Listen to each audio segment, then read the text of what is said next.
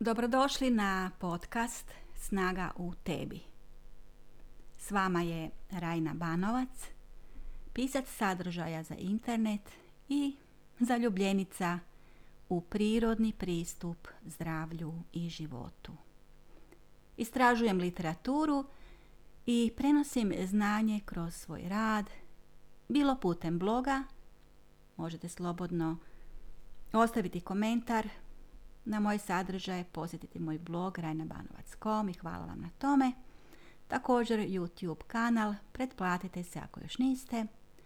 I također volim pisati elektroničke knjige, odnosno P D F knjige, priručnike, a ujedno sam i autorica četiri knjige koje su, dvije su izdane preko Kindle Amazon, a druge dvije, dva romana, možete potražiti na web knjižari Redak iz Splita.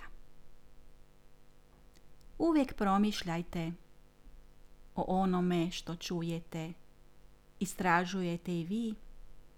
Prihvatite samo ono što smatrate da vam može pomoći i što može biti vaša istina. Svi mi imamo svoj pogled na stvari i ono što ja govorim, moje je mišljenje. Podcast je idealan način da se umirimo i posvetimo vrijeme na neku temu, da ne moramo čitati ili sjediti uz računalo, da si odmorimo oči, a naročito je praktično za slabovidne osobe. Kada su materijali lakšega sadržaja, uz podcast možemo raditi nešto drugo, neke automatizirane poslove i radnje, ali uvijek pazite da pri vožnji ne slušate komplicirane sadržaje. Nadam se da vam moj glas donekle odgovara. Ako bude nekih dodatnih šumova, to znači da snimam u području gdje je priroda s puno kukaca, uz mene su i moji kućni ljubimci, a moguće je da će, s obzirom da je turistička sezona, i koji avion vinuti se u svoj avionski let, pa ću za to vrijeme zaustaviti snimanje. Ali idemo mi na naše druženje da vidimo na što se trebamo podsjetiti i podići se na odgovarajuću razinu svjesnosti, svijesti, ukoliko su nas okolnosti malo spustile. Tema današnje epizode je strah. O emocijama govorimo i govorit ćemo u nekim drugim epizodama i sadržajima i platformama, ali danas ćemo se usredotočiti na ovu vrlo neugodnu emociju koju želimo svi izbjeći, a svi je, većina nas, tako čvrsto držimo u sebi, što svjesno, što nesvjesno. Strah je normalna emocija i ima svoju svrhu. Strah nas upućuje na oprez kako ne bismo svoj život ili život drugih doveli u opasnost. Prema Wikipediji, strah je intenzivan i neugodan osjećaj koji čovjek doživljava kada vidi ili očekuje opasnost, bilo ona stvarna ili ne. To je urođena, genetski programirana reakcija na prijeteći ili bolan podražaj. Strah je primarna emocija, kao što su i sreća, tuga, ljutnja, gađenje, što znači da se u različitim kulturama izražava na isti ili sličan način. Zaključujemo da je strah urođen, a ne naučen od okoline. Pa kad je on sastavni dio naših osjećanja, zašto ga odbijamo ili bježimo od njega? Svaku emociju, pa i strah, potrebno je definirati, dakle osvijestiti, prihvatiti je kao važnu, opominjuću, proživjeti je, dakle ne poricati, govoriti kako ne postoji, suočiti se s tom emocijom, prigrliti je i nježno otpustiti, zamijenivši je pozitivnijom. To ne ide odjednom, to je proces koji se trenira. Pa ako se plašite, dopustite strahu da se pokaže. važno je ne prepustiti mu kontrolu nad životom. Strah je energija niže vibracije, ima destruktivno djelovanje ukoliko je stalno prisutna. Nije stvar u tome da strah trebamo potpuno otkloniti da bi djelovali. Djelujte, iako se plašite, i strah će izgubiti na svojoj snazi. Važno je poznavati biokemiju našega tijela kako bismo lakše razumjeli stanja u kojima se emocionalno, tjelesno, mentalno i duhovno nalazimo. Amigdala je struktura u mozgu koja regulira emociju straha. Ona ima važnu ulogu jer čuva naše tijelo od bespotrebnih ozljeda i neadekvatnih postupanja. Strah stavlja tijelo u stanje pripravnosti u zahtjevnim i opasnim situacijama. Talamus prepoznaje opasnost, aktivira se i šalje poruku amigdali. Taj put traje samo dvanaest milisekunda i zato možemo automatski reagirati ne promišljajući. Tijelo je programirano da samo sebe štiti bez upliva našega svjesnoga uma.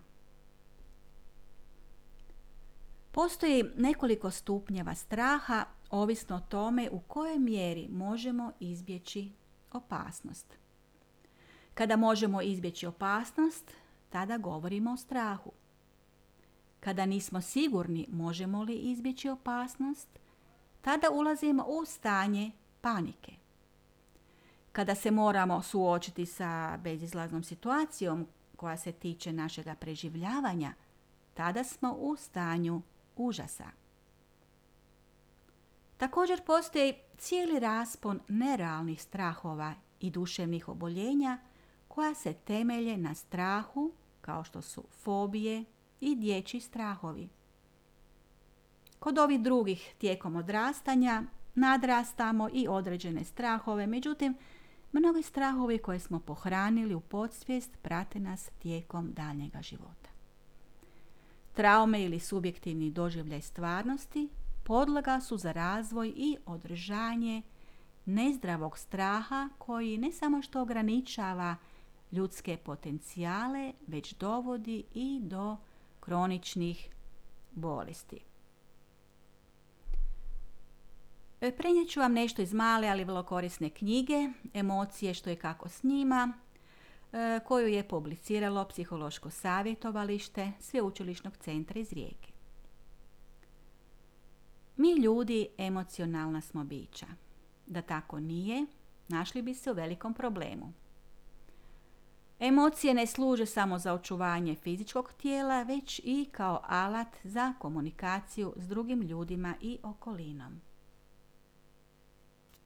Emocije imaju svoju energiju i volimo reći kako su zarazne. Stoga pripazite koliko vremena provodite s osobama s negativnim emocijama. Ne govorimo o tome da postoje dobre i loše emocije. Evo, tu ja dodajem u ovom zadnjem odlomku što vam sad pričam, dodajem neke svoja, neka svoja saznanja. Dakle, sve su emocije potrebne, ali potrebno je znati kako ih koristiti za naše dobro. Često za emocije kažemo da su osjećaji, međutim osjećaji su sami dio ovog širokog spektra emocionalnog stanja, kako se govori u ovoj knjizi. Postoji i način kako izražavamo emocije i taj se aspekt naziva ekspresija. Uz to osjećamo i ono što nazivamo fiziološka pripremljenost, koja označava kako naše tijelo reagira u određenom emocionalnom stanju. Emocije imaju i svoju funkciju, ovisno o tome što određenom emocijom želimo postići. Upravljati emocijama značilo bi iskoristiti njihov pozitivan aspekt, a to ima svaka emocija. Ako se emocije pojavljuju u pogrešno vrijeme i na pogrešnom mjestu, mogu nas povrijediti, kao i one koji su, znači ljude, osobe koji su uz, koji su uz nas.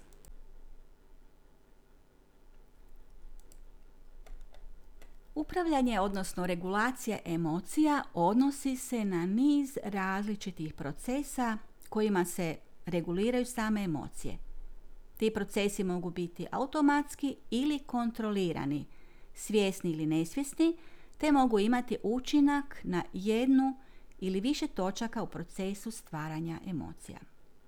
Emocije mogu biti, svi znamo, ugodne i neugodne i normalno je da ćemo izbjegavati neugodne. Ako se neugodne emocije češće javljaju, tada stvaramo obrambeni mehanizam i odbijanje proživljavanja neugodne emocije, odnosno situacije koja je aktivira. Mnogi ljudi misle da su emocije slabost i izbjegavaju pokazivati emocije. Na primjer, muškarci ne plaču, nemoj plakati sine jer me to jako ožalošćuje, evo to sam čula neki dan slučajno onako u prolazu, jedan telefonski razgovor. Ne smij se jer iza smijanja dolazi plać, jer su nam tako često roditelji govorili ono kad smo bili radosni, veseli kao djeca, ne smij se ili ćeš plakati. Dakle, nemojte izražavati, znači poruka, nemojte izražavati radost jer, jer svijet je prepun žalosti. Evo tako se to već i od malena u nas ugrađuje. Pokazuje se, kako se kaže u navedenoj knjizi, da će na životne zahtjeve najbolje odgovoriti osobe koje su u stanju prepoznati svoja emocionalna stanja, razumjeti njihovo značenje te iskoristiti ono što emocija poručuje. Takva će osoba ujedno prilagoditi izražavanje emocija i svoje reagiranje na način da ono odgovara kontekstu situacije i ciljevima osobe.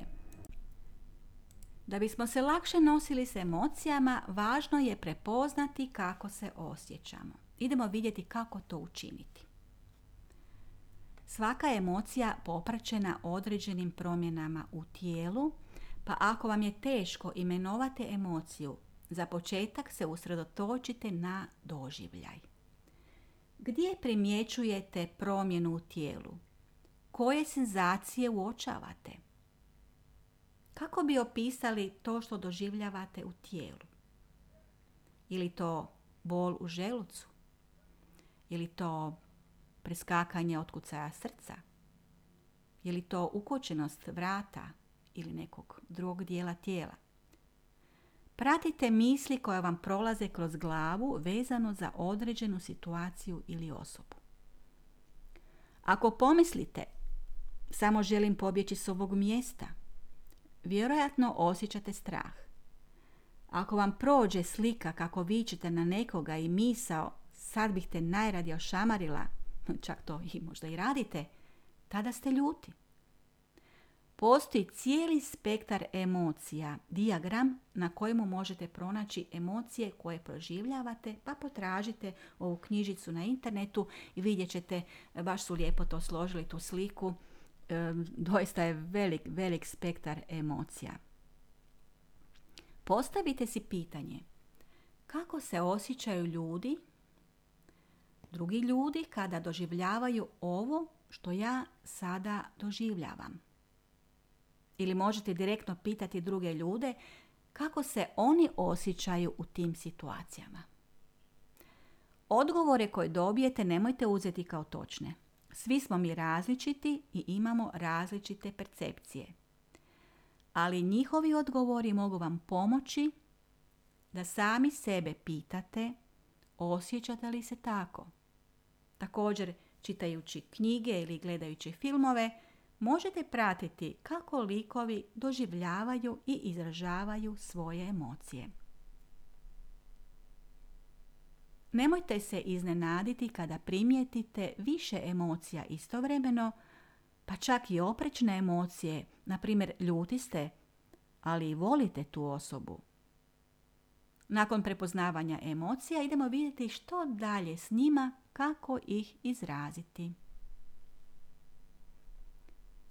Možemo to učiniti u razgovoru sa samima sobom, reći si kako se osjećamo. Budite ujedno i osoba koja postavlja pitanja i pokušava razumjeti što se događa i osoba koja daje odgovore, objašnjenja na ta pitanja. Još bolje ako možete sve to zapisati.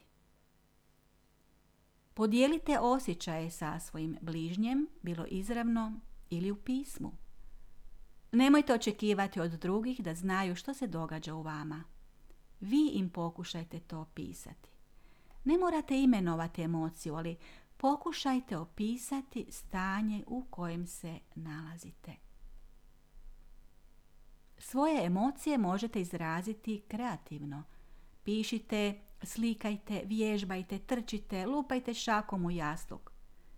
Svako izražavanje je prikladno, ne sramite se izražavanja emocija, sve dok to ne povređuje drugu osobu. Samo izražavanje emocija ne znači rješavanje problema. Izražavanje emocija pomaže u smanjenju emocionalnog tereta, a to će pomoći u sljedećem koraku, u rješavanju problema. Ponekad je u redu osjećati i čekati da emocije same od sebe prođu. Normalno je osjećati i ne treba izbjegavati ni jednu emociju. Kad smo spomenuli pisanje, to ne znači da ćete kao ja, na primjer, početi pisati knjigu. Zapravo, svoju knjigu Ljudi i sjene i njezin nastavak, nastavak priče u drugoj knjizi Prilagodba, nisam pisala radi prodaje ili slave. Naprosto sam krenula s opisom neke situacije, neke stresne situacije, da samoj sebi razjasnim što se to dogodilo i zašto osjećam oprečne emocije. Kako, da, kako to da ujedno i mrzim i volim? Što se to događa? Krenula sam od te najstresnije situacije, te epizode, te slike koja mi je u svijesti, u, u, u, u memoriji, da se s njom suočim, da je opišem. Ispostavilo se da sam nastavila dalje pisati, pa mi je bilo žao da za ovu priču ne čuju drugi, da podijelim s njima sve to, jer je i edukativno i utječno.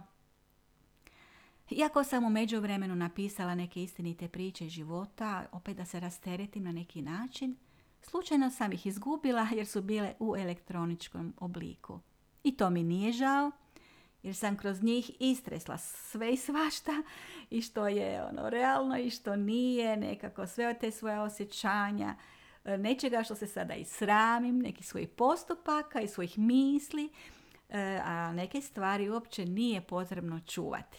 Jer to kada stavimo na papir i onda kad poslije čitamo, vidimo pa baš smo bili ono, bedasti, pa kako smo mogli tako razmišljati i, i, i osjećati, ali to je bilo u tom trenutku, u to vrijeme normalno, to su bile te naše emocije na određene situacije i, i tako i treba biti, ali ne treba to čuvati pa da to neko poslije čita.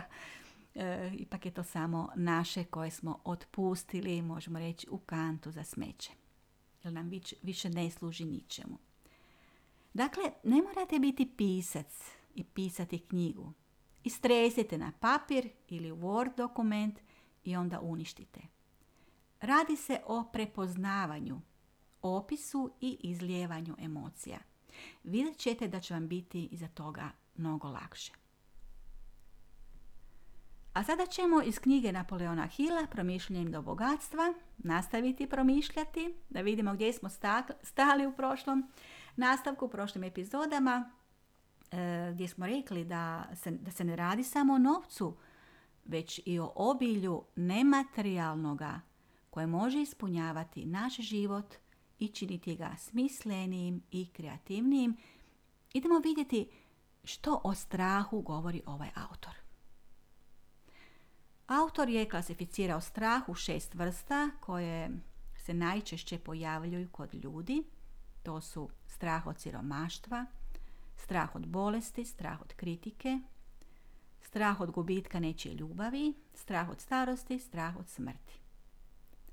Postoji mnoštvo drugih strahova, a netko kaže da je strah od javnog nastupa najveći strah koji postoji. Strah je stanje uma, kao što je i sreća stanje uma.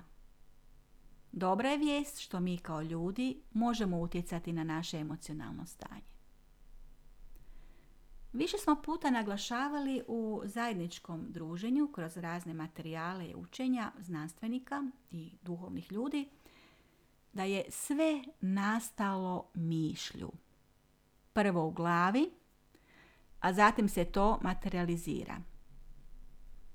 Čak i kolektivna svijest odašilje snažnu energiju koja će privući ili bogatstvo ili siromaštvo.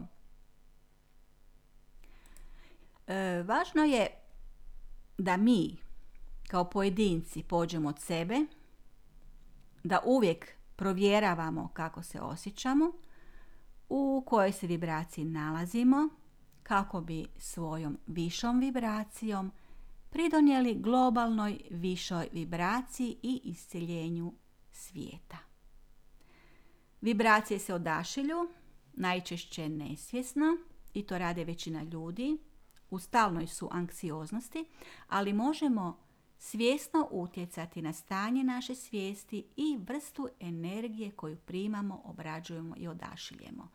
Evo ovo što sada uh, vam i uz natuknice i čitam i o čemu pišem, ja uvodim i nešto svoga stila, svoga načina izražavanja, a sve se temelji na tom znanstvenom uh, radu autora koje obrađujemo. Svako ljudsko biće ima sposobnost upravljanja vlastitim umom, to jest ima volju izbora, moć izbora, pa možemo naići na slučajeve gdje ljudi nemaju mnogo, mnogo materijalnoga, čak su siromašni, a opet su sretni i zdravi, dok drugi ljudi imaju moć, bogatstvo i slavu i umiru od bolesti, ili sami sebi presude i okončaju svoj život zbog usamljenosti.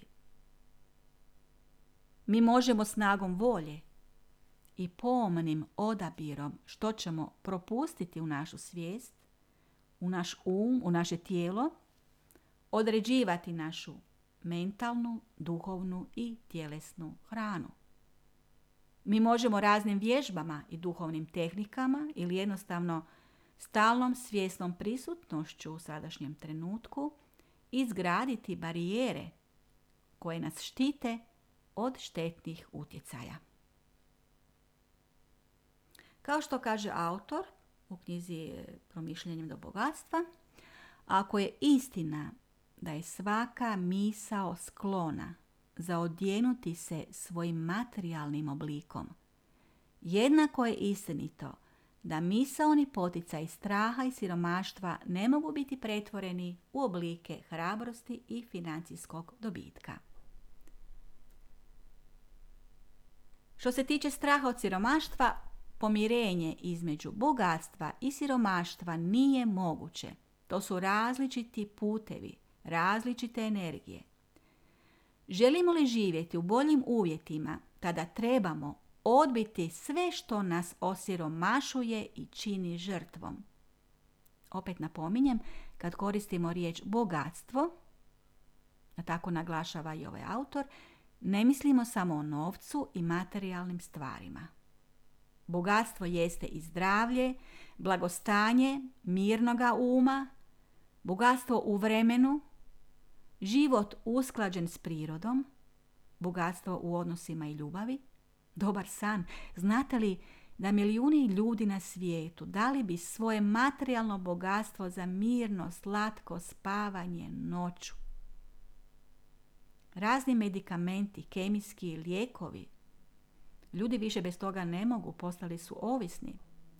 A što se tiče lakšeg usnivanja i zdravoga sna, mogu vam preporučiti i melatonin, nešto, znači jedan preparat koji ja koristim na prirodnoj osnovi.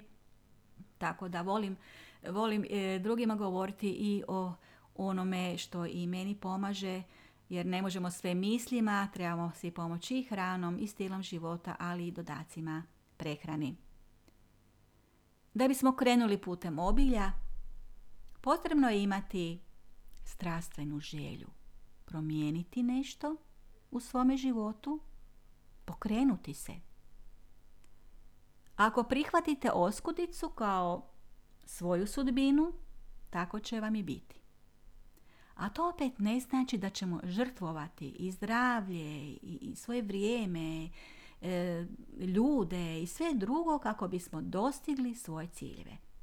Ne. Potrebno je živjeti i raditi na način koji pridonosi blagostanju. Raditi ono što je blagoslovljeno, što je usklađeno s našom dušom, nešto što je na dobrobit i drugima, pa čak i prirodi usput.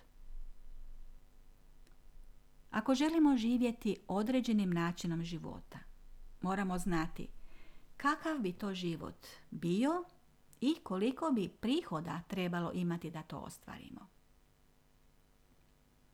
Živimo u vremenu gdje su papirići, zvani novac, sredstvo za razmjenu vrijednosti.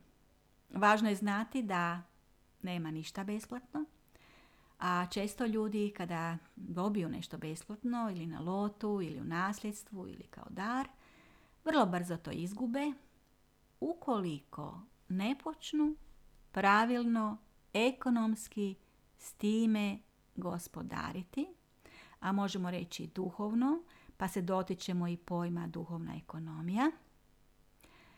Potrebno je preuzeti obavezu održavanja imovine, održavati imovinu s ljubavlju. Dakle, moramo dati nešto svoga truda, svoje energije i novca da bismo to održali ili čak uvećali. A sve ovisi o stanju uma. Hoće li on biti lakom, potrošački, hedonistički, neodgovoran ili će biti ustrajan prema blagostanju u kojemu želimo živjeti? Napominjem da blagostanje može biti malena kuća na periferiji u suživotu s voljenom osobom i samo s jednim prihodom.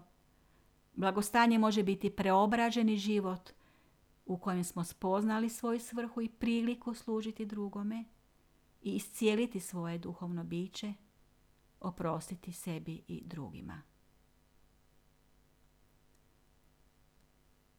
Kada imamo strah bilo koje vrste, on ograničava naše sposobnosti. Ne možemo razmišljati, znate onaj sindrom mutne glave koji ima većina ljudi. Ne možemo maštati još, jo maštati, jer to je kao zabranjeno, nedolično, glupo, nema maštanju mjesta. Strah narušava naše samopouzdanje i vjeru u sebe i svoje sposobnosti, u svoj smisao i svrhu koju želimo ispuniti, ili gubimo iz vida smisao i svrhu našega života jer smo prestrašeni, ukočeni, zablesirani, volim reći. Strah, osim toga, poružnjuje naše lice, naše tijelo, naše držanje, naš govor, naš glas, našu kožu i stvara temelj za kronične bolesti. Strah razara prijateljstva i odnos s partnerom, s djecom, jer se povlačimo u sebe ili smo stalno namrgođeni, depresivni i ljudi naprosto bježe od nas. Strah dovodi do nesanice. Strah je najaktivniji uvečer pred spavanje, baš kad bi trebali biti smireniji u skladu s majkom zemljom, koja je ona sprema na spavanje. Drugačije su energije koje odašilje. Tada se u nama bude demoni noći i ako ih ne prepoznamo i ne počnemo s njima vladati, sve dok im ne kažemo iš tamo, ne trebate mi, tada će oni preuzeti potpunu kontrolu nad nama. Pazite, radi se o vrlo ozbiljnoj stvari. A netko vjeruje da su to duhovni entiteti koji se hrane našom psihom i našom energijom.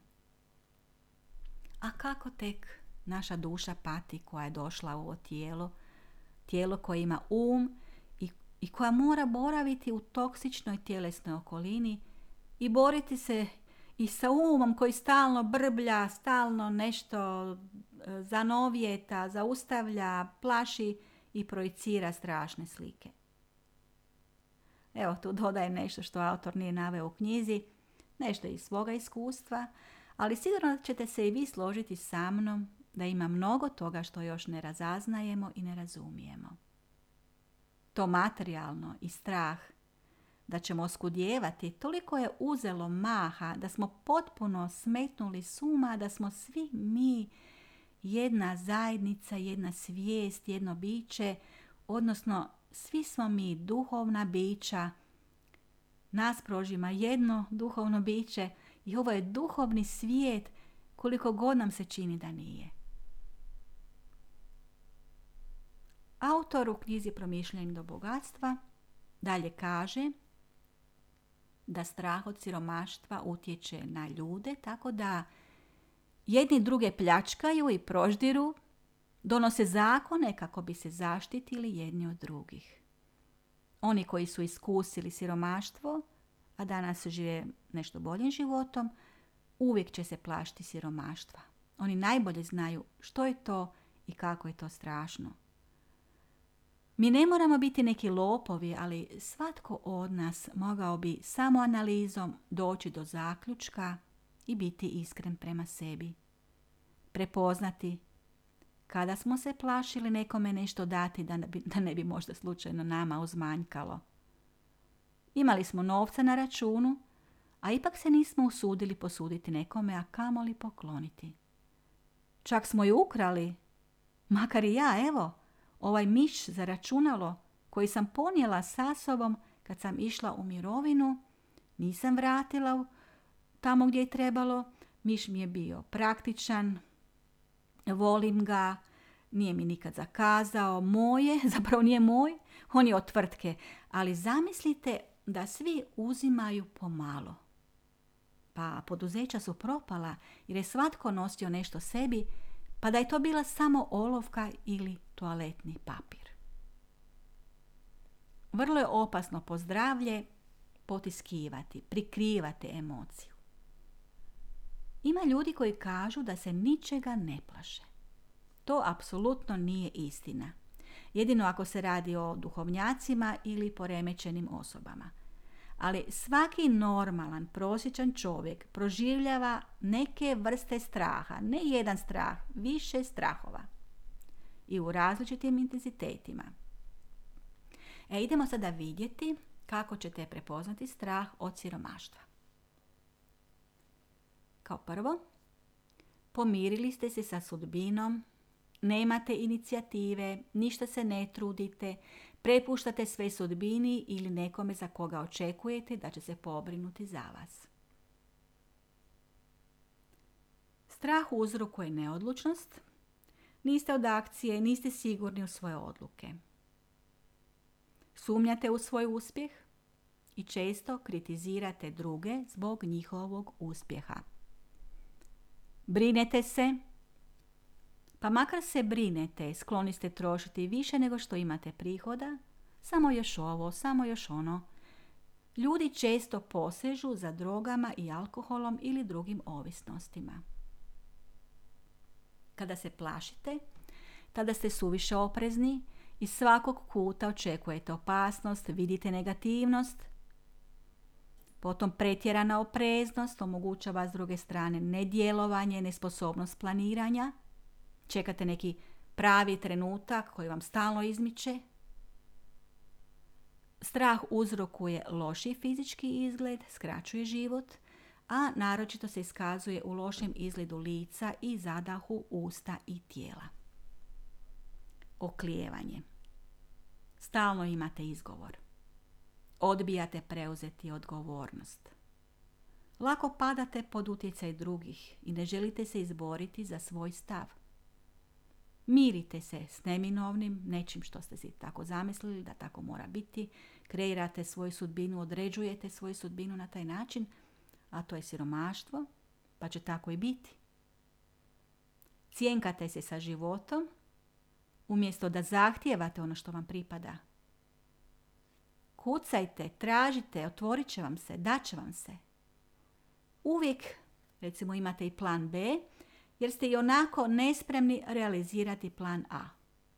Kada bi porušili sve mostove za nazad, tada biste ostvarili ono što želite.